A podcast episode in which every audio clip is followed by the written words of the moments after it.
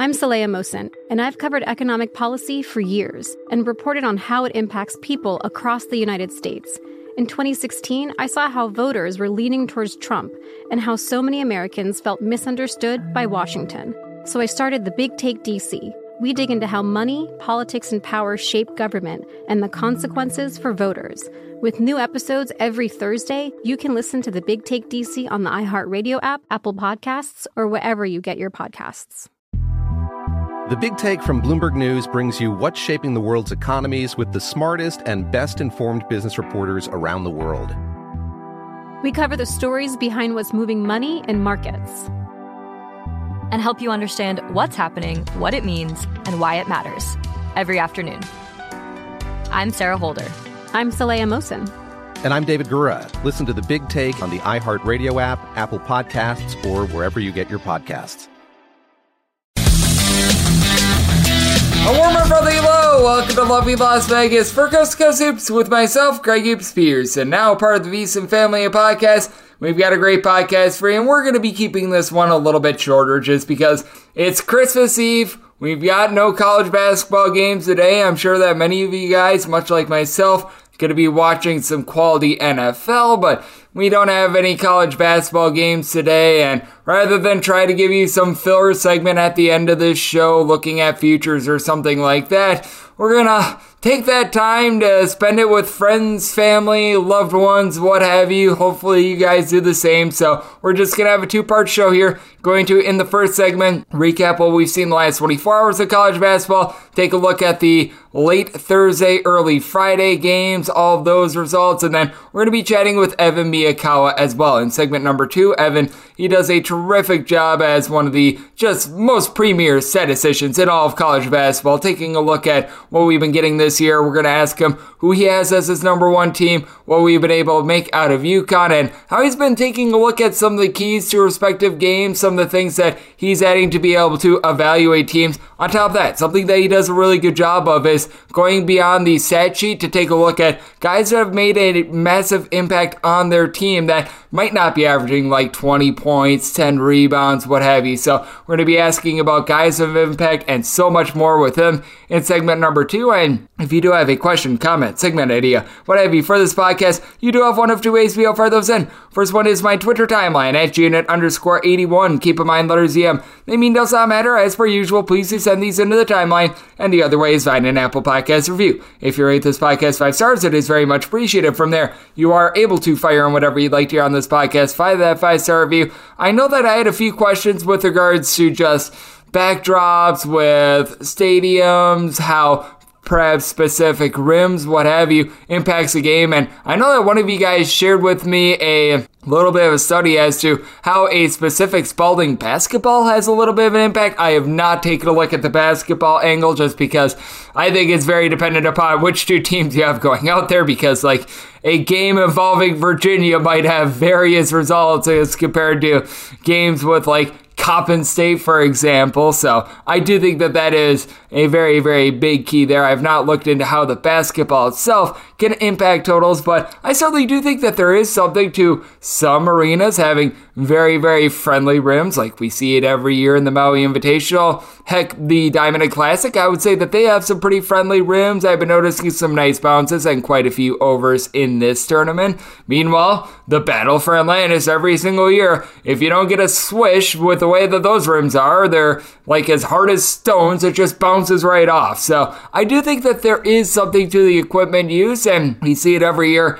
in the NCAA tournament when you get into these cavernous environments. And I know that just in talking to a lot of former players myself, whether that be via interviews, as I actually did a lot of interviews with current college basketball players back when I was in college, and I've heard from most of them that, yeah, when I go out there and I'm playing in more of a cavernous arena, it affects me a little bit more than a gym where I know exactly where the basket is. There's like not a bunch of hands waving via the crowd, things of that nature. So I do think that the backdrop, it does have something to do with totals, and I do think that it is always something worth taking a look at. And you do want to take a look at some tendencies with regards to the arena, like the DK Nation pick that I gave out for Thursday, which did it, by the way. Very, very sad one on Friday with that Coppin State versus George Mason over, by the way. I'll just tell you about this in the recap right now. George Mason just completely hickory smokes Coppin State, but total misses by two points because he had 11 points in the final five minutes in a game in which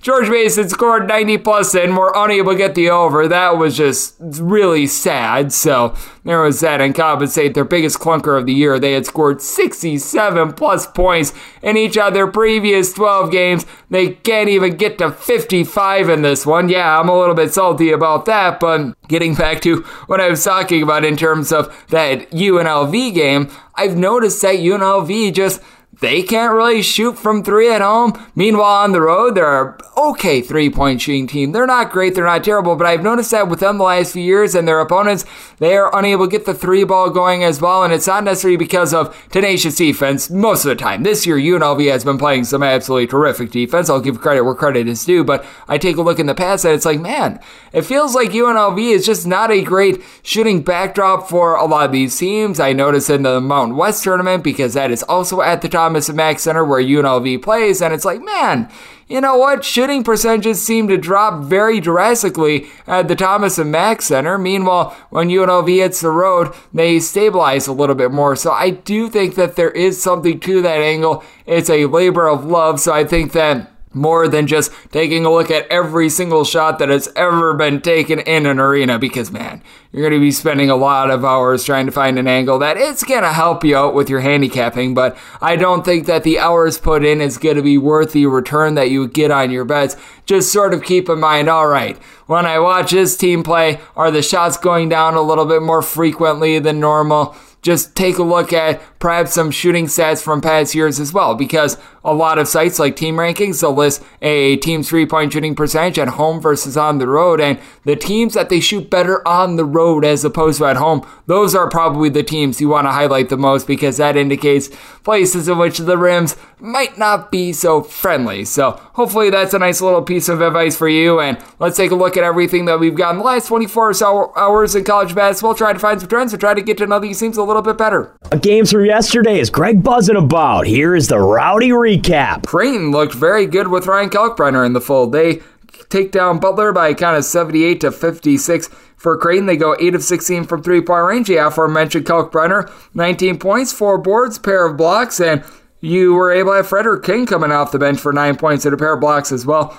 Butler just 2 of 12 from 3. They really didn't turn the ball over a lot, but Butler lost a rebound battle 37 to 19. So that was a very good performance from Creighton. They lost a turnover battle, but being able to win that battle on the glass, that was more than enough for them. I mentioned that UNLV versus Southern Miss game. We were able to get the under there, unfortunately, to the DK Nation streak. That came to an end at five. I already went through that George Mason game. We're not going to relive that, but 74 to 63, the final end for Southern Miss. They went two of 19 from three. UNLV went eight of 24 from three. So a sizzler from the outside for both of these teams, and for Southern Miss, 25. Count them, 25 turnovers in this game. As for Southern Miss, they actually won their battle on the glass 46 to 39, but they were unable to get anything to fall. DeAndre Pinckney tried to keep the team in at 23 points, 13 rebounds. But for UNLV, you had EJ Harkless and Luis Rodriguez combined for 37 points and 14 rebounds. So they were able to do a great job on that front. Hawaii was able to take down Pepperdine on Thursday night in the Diamond Head Classic, 76 to 70, in a game that got very heated late. I was on air doing the Greg Peterson experience while this one wrapped up. And for Pepperdine, they went just 4 of 15 from 3. Meanwhile, Hawaii went 9 of 20. Pepperdine got down early. They couldn't bury shots until late, and they lost the rebound battle by a count 39 to 23. You had a double double, 11 points, 10 rebounds out of Samuta Avea. That was able to help out Hawaii and to make up uh, bumps in their 19, though I will say Maxwell Lewis has been very solid for Pepperdine. 23.7 boards. If Pepperdine gets their shots to fall, who knows what happens there. Loyola Chicago just continues what has been a sad and pathetic year for the Atlantic 10. 75 to 62. Stanford gets the win. They get the cover as for Stanford, Harrison Ingram, 15 points, 5 rebounds, solid performance out of him. You had coming in off the bench 12 points from Michael Jones, and for Loyola Chicago, just 12 turnovers. That's not too bad for them, but they lose the battle on the glass 36 to 29, 7 to 23 from three point range as Marquise Kennedy goes for 14 points, goes 4 of 7 from 3, and the rest of the team, they went 3 of 17 from distance. Portland State, they go on the road. They take down Cal Baptist as Cal Baptist was a touchdown favorite by a count of 74 to 72. So a nice win for them. Cameron Parker was able to give them 14 points in that one. And then you had also in the Diamond Classic, Washington State barely get by George Washington. 64 to 66 was the final in that one. As for Washington State, I believe that they had in this game a travel in which they were celebrating their win, which gave George Mason a final look. They fouled in the closing seconds just to be able to get a very lucky three with three seconds remaining. I mean, this was just a calamity of an ending, but Washington State was able to get there on Thursday and then also getting there on Thursday. Man, oh man, Missouri really took it to Illinois, 93 to 71. The final as Illinois could not get anything going in this game, and Kobe Brown, 31 points for Missouri, goes 10 of 15 from the floor.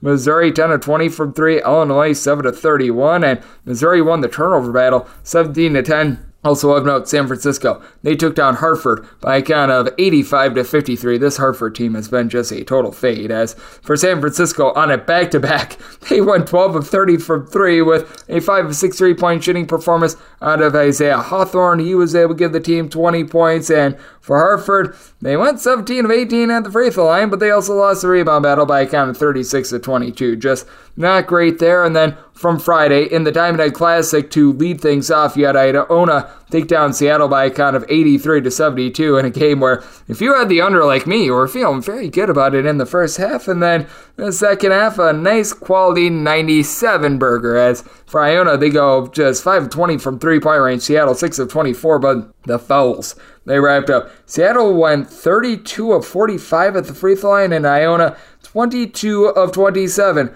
at the charity stripe. They combined 51 fouls in this game. Cam Tyson, 27 points for Seattle. Meanwhile, for Iona, even with Berrick JeanLouis out of the fold, they were able to get it done because Nelly Jr. Joseph, pair of seals, pair of blocks, 26 points, 7 rebounds. He stepped up in a big way for Iona in this one. You had Kennesaw State Go Owls. They got a cover against Indiana. This by kind of 69 to 55 for Kennesaw State. Uh, their 18 made field goals, 10 were from distance as they go 10 to 25 from three point range. Indiana playing without Trayce Jackson Davis still did a solid job down low as Race Thompson only had four points in this game, but 14 rebounds for Indiana without Trayce Jackson Davis in the fold. They won the rebound battle by a count of 40 to 28. They don't cover this game though because they just shot 16 of 26 at the free throw line. That was a big key for them as for Kennesaw State as well. Just eight turnovers out of them as they had really only one player scoring double figures in this one in Kassan Jennings was able to give the team 11 points. If you like me had the under in Bucknell versus Rutgers, this was sad. 18 minutes in the final, 335 to push that game over, 85 to 50 to finalize. You have the good old walk on and Oscar Palmquist be able to get a three in the closing 90 seconds to be able to get that game over. Boy, oh boy. But Cliff Omoruyi Boy, was he good down low for Rutgers. 17 points, 14 rebounds, 6 blocks. Rutgers overall goes just 3 of 15 from three point range, but 16 of 18 at the free throw line. Meanwhile, for the Bracket Bussin Bucknell Bison, Xander Rice, 13 points in this game, but they were just all out of sorts. Rutgers forced them into 15 turnovers, while Rutgers, they themselves had just three turnovers. SMU, they're able to get back to back big giant wins as as the underdog in this one of a double digit amount of points. And it's the second straight game in which they were at least a nine point underdog, in which they won outright. They get it done by a count of 77 to 74. For Utah State, they went 10 of 36 from three, a team that overall for the season going into this game, they were shooting 44% from the outside for SMU. Zach Nutall hit some very big shots in this game. He and Tariq Phelps were able to combine for 32 points. Phelps also gave the team eight rebounds, and for Utah State, they won the battle on the glass 40 to 29. They did lose the turnover battle though 13 to 5 as SMU did a great job taking care of the ball. That allowed them to be able to get this one to the window. Pepperdine was able to win and cover as a small favorite as well. They take down George Washington 81 to 70 in a very high scoring second half that was able to get you over the closing total by about a point, point and a half, as he had 86 points in the second half. As for George Washington, James Bishop, he showed out. He had 22 points, but for George Washington as well, they lose the rebound battle by a count of 40 to 26. Pepperdine he lost the turnover battle by a count of 18 to 13, but they also had a double double out of Jevon Porter 18 points, 14 rebounds. Meanwhile, you had out of Maxwell Lewis 22 points, 5 assists. They go, Pepperdine does as a whole, 8 of 24 from three point range. And for George Washington, 2 of 11 from three point range. And then this game, I'm just not able to give you a final on because I have to have this up by midnight Pacific time. It is currently just after 11, and we got about 8 minutes remaining between Washington State and Hawaii. But as of right now, Hawaii in rock solid shape. They're currently leading by a count of 43 to 35 in a game that has featured Washington State shooting less than 32% from the floor and Hawaii winning the turnover battle as I record this by a count of 12 to 6. And if you're just taking a look at the trends that we're seeing in college basketball right now, we've seen a lot of overs in the last week. Overall for the season, unders still have a very slight lead on overs. 1009 unders to 1002 overs and the home underdogs just continue to be white hot 274 220 and 7 against the spread overall for the season and overall underdogs hitting at 51.8% but if you take a look at the last seven days so this is pretty much the entirety of holiday week. Home underdogs 43 and 32 against the spread. That is over 57% Meanwhile, we've seen nearly 53% of games go over the total the last seven days. 162 overs, 144 unders with that Hawaii game pending, and underdogs overall, they've been hitting at right around 52.8%. If you look at away underdogs, 119, 113, and 5 against the spread. So that's what we're all seeing right now, and that's what we got in college basketball over the last 24 hours. Coming up next, gonna keep this to a two part podcast just because, well, it is Christmas Eve and we don't have any games, but we've got talk with our good friend Evan Miyakawa, some of the things that he's doing, taking a look at the analytics of college basketball, some of the more impactful players that might not jump out on the stat sheet, and who he currently has as his number one team. That's up next right here on Coast Coast Hoops with myself, Greg Hoops Spears, and now a part of the VSiN Family Podcast. The Big Take from Bloomberg News brings you what's shaping the world's economies with the smartest and best informed business reporters around the world. Western nations like the US and Europe. Mexico will likely have its first female president. And then you have China. And help you understand what's happening, what it means, and why it matters. He'll get his yo yos to Europe in time. But the longer this drags on, the more worry he's getting. They knew that they needed to do this as fast as they possibly could to get a drug on the market as fast as they could. I'm David Gura. I'm Sarah Holder. I'm Saleha Mohsin. We cover the stories behind what's moving money and markets. Basically, everyone was expecting, if not a calamity, certainly a recession. But the problem is that that paperwork, as our reporting showed, is fake. As someone who's covering the market, I'm often very worried about an imminent collapse. So I'm thinking about it quite often. Listen to the big take on the iHeartRadio app, Apple Podcasts, or wherever you get your podcasts. I'm Saleha Mohsin, and I've covered economic policy for years and reported on how it impacts people across the United States. In 2016, I saw how voters were leaning towards Trump and how so many Americans felt misunderstood by Washington. So I started the Big Take DC. We dig into how money, politics, and power shape government and the consequences for voters. It's an election year, so there's a lot of focus on the voters that TikTok is reaching. The initial reaction is like, oh, things are looking so resilient. I don't want to be too pessimistic, but I just don't see the political will down in Washington right now to, to change their tune. I think the American electorate has been signaling that it expects a rematch of the 2020 election. These are unprecedented times. With new episodes every Thursday, you can listen to the Big Take DC on the iHeartRadio app, Apple Podcasts, or wherever you get your podcasts. The Big Take from Bloomberg News brings you what's shaping the world's economies with the smartest and best informed business reporters around the world. Western nations like the US and Europe. Mexico will likely have its first female president. And then you have China. And help you understand what's happening, what it means, and why it matters. He'll get his yo yos to Europe in time. But the longer this drags on, the more worry he's getting. They knew that they needed to do this as fast as they possibly could to get a drug on the market as fast as they could. I'm David Gura. I'm Sarah Holder. I'm Saleha Mohsin. We cover the stories behind what's moving money and markets. Basically, everyone was expecting, if not a calamity, certainly a recession. But the problem is that that paperwork, as our reporting showed, is fake. As someone who's covering the market, I'm often very worried about an imminent collapse. So I'm thinking about it quite often. Listen to the big take on the iHeartRadio app, Apple Podcasts, or wherever you get your podcasts. I'm Saleha Mohsin, and I've covered economic policy for years and reported on how it impacts people across the United States. In 2016, I saw how voters were leaning towards Trump and how so many Americans felt misunderstood by Washington. So I started the Big Take DC. We dig into how money, politics, and power shape government and the consequences for voters. It's an election year, so there's a lot of focus on the voters that TikTok is reaching. The initial reaction is like, oh, things are looking so resilient. I don't want to be too pessimistic, but I just don't see the political will down in Washington right now to, to change their tune. I think the American electorate has been signaling that it expects a rematch of the 2020 election. These are unprecedented times. With new episodes every Thursday, you can listen to the Big Take DC on the iHeartRadio app, Apple Podcasts, or wherever you get your podcasts.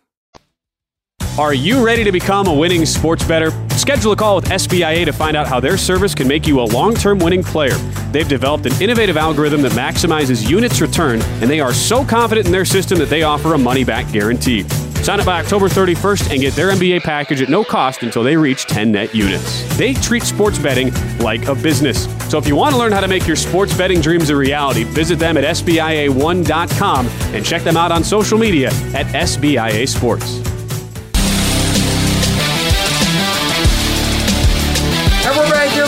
Vegas for Cusco Soups with myself, Greg Hoops Spears, and now part of the VSiN Family Podcast. Always great to have this man on board as we've got Evan Miyakawa on the show. He does amazing work as one of the best sports statisticians that you're going to find out there. Obviously, he does most of his work on the college basketball front, but really a great mind when it comes to being able to take a look at sports analytics. A man that always is rolling out new features every single year to enhance the way that we take a look at the great game of college basketball. You've seen his work on places like The Athletic, ESPN, CBS Sports, list goes on and on. And we've got him aboard. Evan Miyakawa, who you're able to follow at Evan Miya. Last name is spelled M I Y A on the back half of that for his Twitter handle. And Evan, always great to have you aboard. Thank you. Glad to be here, Greg. Thank you for having me. And Evan, it's great to have you aboard. Let's dive into just some of the things that have jumped out at you this season because we always make our preseason predictions. Some of them are going to be right, some of them are going to be wrong. I'll raise my hand on some that have been wrong. I'm looking at you, the entire Atlantic 10, that has not necessarily been so terrific, but in terms of teams, perhaps a conference or two that has really been jumping out that has surprised you, whether that be to the positive or the negative. Who really comes to mind for you?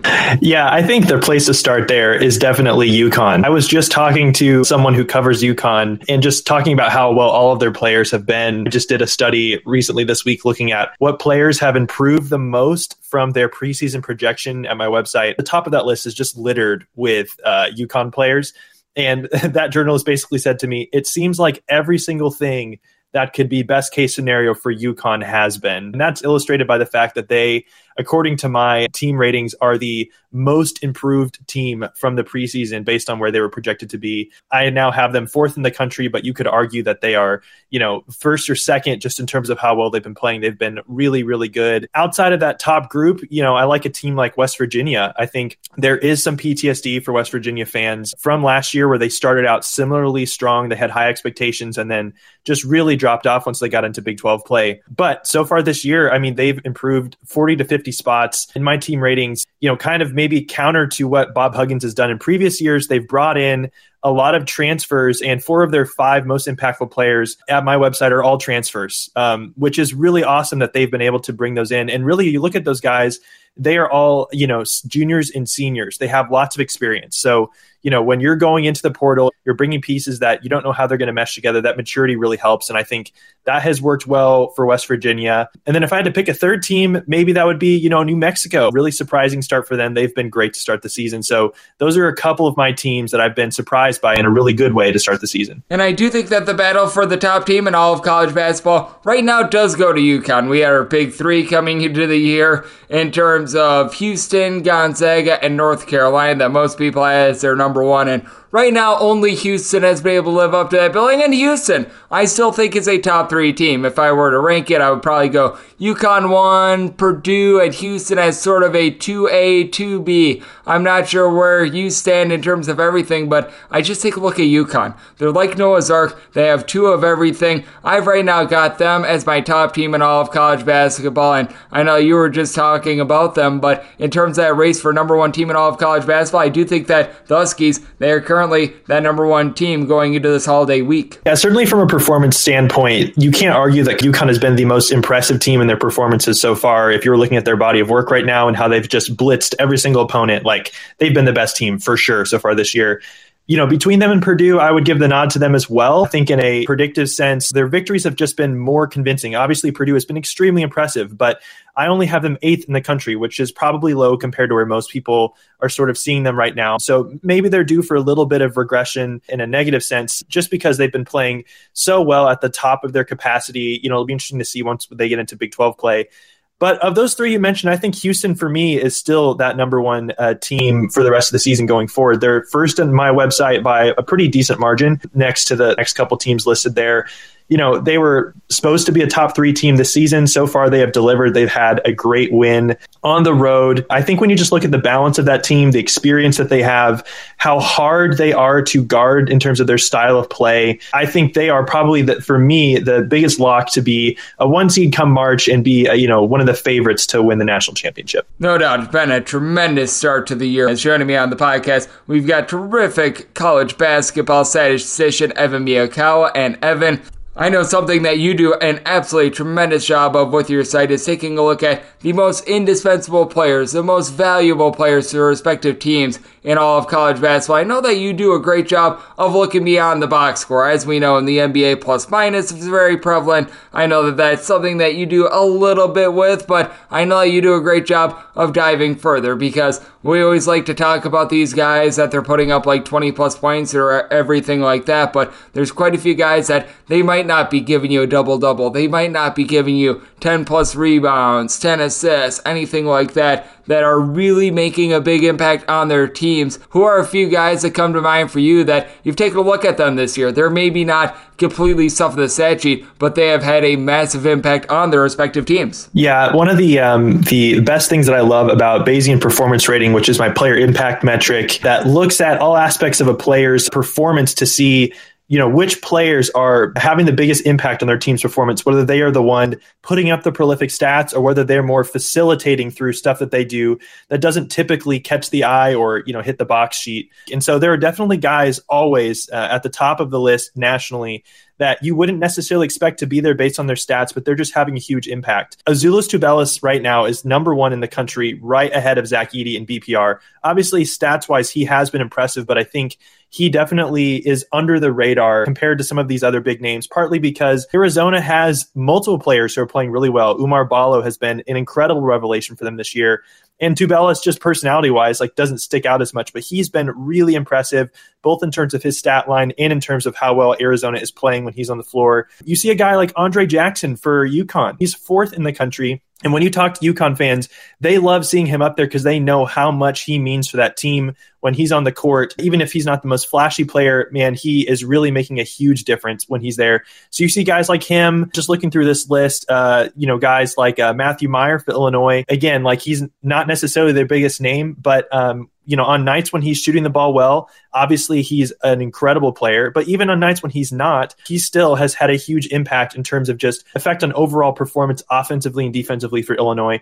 So he's a name up there. You see other guys like uh, Joe Toussaint for West Virginia, Anton Watson for Gonzaga, guys like that uh, definitely get some more of the love that they should deserve based on how hard they're playing and just the impact that they're having while they're on the floor. And I think the biggest follow up question for me is how do you gauge this? Because I just spoke about it a second ago. I'm sure that plus minus has a little bit to play with it, but I know in terms of defensive efficiency numbers, offensive efficiency numbers, obviously you take the whole that's out there on the court. I know that you do a good job of looking at specific combinations as well that really do a nice job of being able to deliver good performance for their team. But how are you able to cut through just all of the box score paralysis by analysis that we do get, and you're able to spot these guys that they really are having a massive impact on their team, even though the box score at the end of the game, it might not quite show it. Yeah, so plus minus is a starting point for that, right? Because it can tell us when a player is on the floor, how well is their team playing. But there is a lot of noisiness from game to game, even from season to season,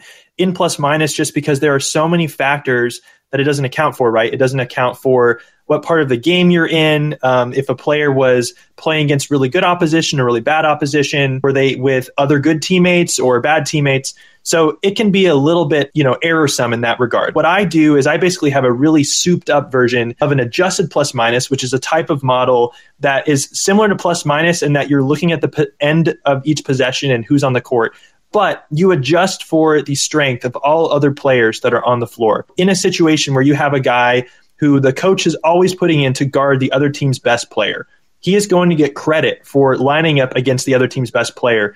Similarly, if you have a guy who's on the floor and he's always playing with other really good players on his own team, you can account for the fact that maybe he's getting some more help because he's, you know, playing with the star player on his team and so you drop his rating accordingly. So there's all of these adjustments that go into my model, not to mention the fact that it also looks at a player's advanced box score metrics to see if we can gain any information from there about which players are having an impact on the game as well as providing a little bit of historical information, especially early in the season, to kind of have a starting point for each player, especially, you know, when we're still a month, two months into the season. Obviously, we're not just looking at the top of the, you know, points per game leaderboard and saying these are the best players in the country. There's more information that we, you know, just as viewers, you know, put into our assessments of players. So you know, you have a guy like Drew Timme who this season coming in was number one in the country in predicted impact based on metric. And because of that, you know, he's still hanging around in the top 10. He's obviously been really impressive, but Gonzaga has been maybe slightly below expectations so far this year.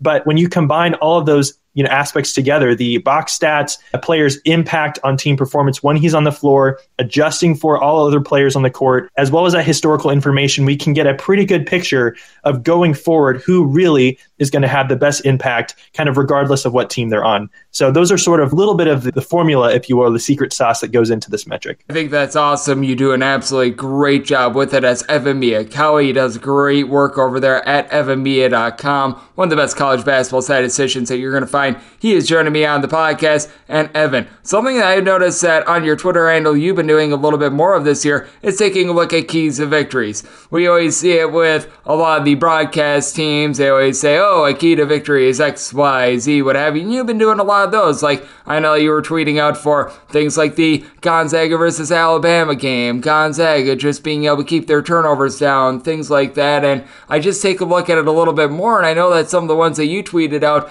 they're not necessarily like things that are going to be completely diverse. It's things like just being able to hit free throws and cutting down on turnovers. And I think that that's very good that you are doing that because as much as we both absolutely love these advanced statistics, as much as we love to just go as, for lack of a better term, nerdy as humanly possible with college basketball, I think that a lot of things can be quite basic at taking a look at basketball. Whether or not you're making your free throws, are you having clean possessions, not turning it over?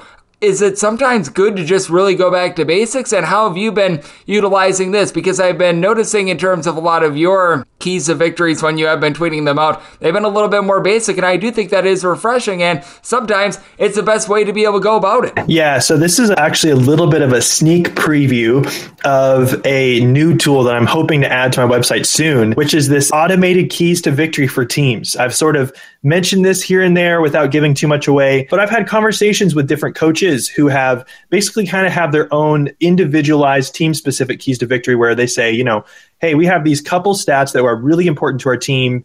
And, you know, when we hit these marks, we have this record. When we don't hit these marks, you know, we're worse. And those are one of the first things that they look at at the stat sheet after the game. And so what I'm ended up doing is with my, you know, really advanced computer model is basically trying for each team to figure out what parts of the game, just the basic team box score, are most impactful or most predictive of them winning games, perhaps more so than the average team. So, for example, you mentioned some of these keys I put out earlier. So last week, Houston was playing Virginia. And I looked at in the last five years under Kelvin Sampson, what are the key stats for Houston? And the two that I came up with are committing less than 18 fouls in a game and shooting at least 73% from the line. Now, why did I pick those? Well, when they hit both of those marks, having less than 18 fouls and shooting at least 73% from the line, they are undefeated 25 and 0. When they get at least one of those, they're 56 and 13, that's 81%. And when they miss both, they're down to 76%. Obviously, they've won a lot of games in the last five years, but the main thing is, you know, they don't foul too much and they're do good from the stripe. They're undefeated. And those two things came true for them. They won that game against Virginia. I just think that kind of thing is really interesting, especially from a viewer perspective. If you're watching your team and you have these stats in mind, it's really fun to kind of track and see, hey, is this team on track for being successful in this game based on, you know, specifically for this team what matters. It's very fun to watch. It is incredibly fun to watch and what is always incredibly fun is taking a look at your website, Evan. You're a wealth of college basketball knowledge. You do a great job taking a look at the advanced statistics. You're always adding new ways to be able to look at college basketball every single year. You just do absolutely amazing work in helping decipher these teams just a little bit more. So, Evan, let the good people at home know what you're all working on, what's all on tap for you, and how people are able to follow your work on social media and other platforms. Yeah, you can keep an eye on my Twitter profile at Evan Miya just to kind of see what ends up coming down the road here. I'm cooking some things up always. I'm always trying to put out interesting research on Twitter as well as obviously keeping my website up to date. So you can kind of find me at all those usual places. And Evan does an absolutely tremendous job taking a look at all things college basketball. A big thanks to him for joining me right here on Coast to Coast part of the VSiN Family of Podcasts. We don't have any games for Saturday, so we're just going to end it right here. And as per usual, if you ever have a question, comment, segment idea, what have you for this podcast, you do have one of two ways able to those in. First one is my Twitter timeline at GNR41. Keep in mind letters EM. They mean does not matter, so as per usual, please do send these into the timeline. Other way, that is via an Apple Podcast review. If you rate this podcast five stars, it is very much appreciated. From there, you're able to fire whatever you'd like to hear on this podcast via that five star review. A big thanks to Evan once again. I just hope that you're all enjoying your Christmas Eve. I did a chat with Tristan Freeman that you're going to be hearing on the podcast tomorrow. I will have you guys know right now that I pre recorded that. I don't want anyone to have to work on Christmas Eve or Christmas. And also on tap, I'm going to be sharing with you the story of how I got into sports betting and I got to where I am right now. So be on the lookout for that. Everyone, enjoy your holiday weekend. Enjoy your Christmas Eve, Christmas Day. If you celebrate something else, please do enjoy that as well. It is a holiday season for so many of us. So please do enjoy it with friends, family, and loved ones. And I'll be with you guys every single day of this college basketball season, which means I'll be coming at you once again tomorrow. Thank you so much for tuning in.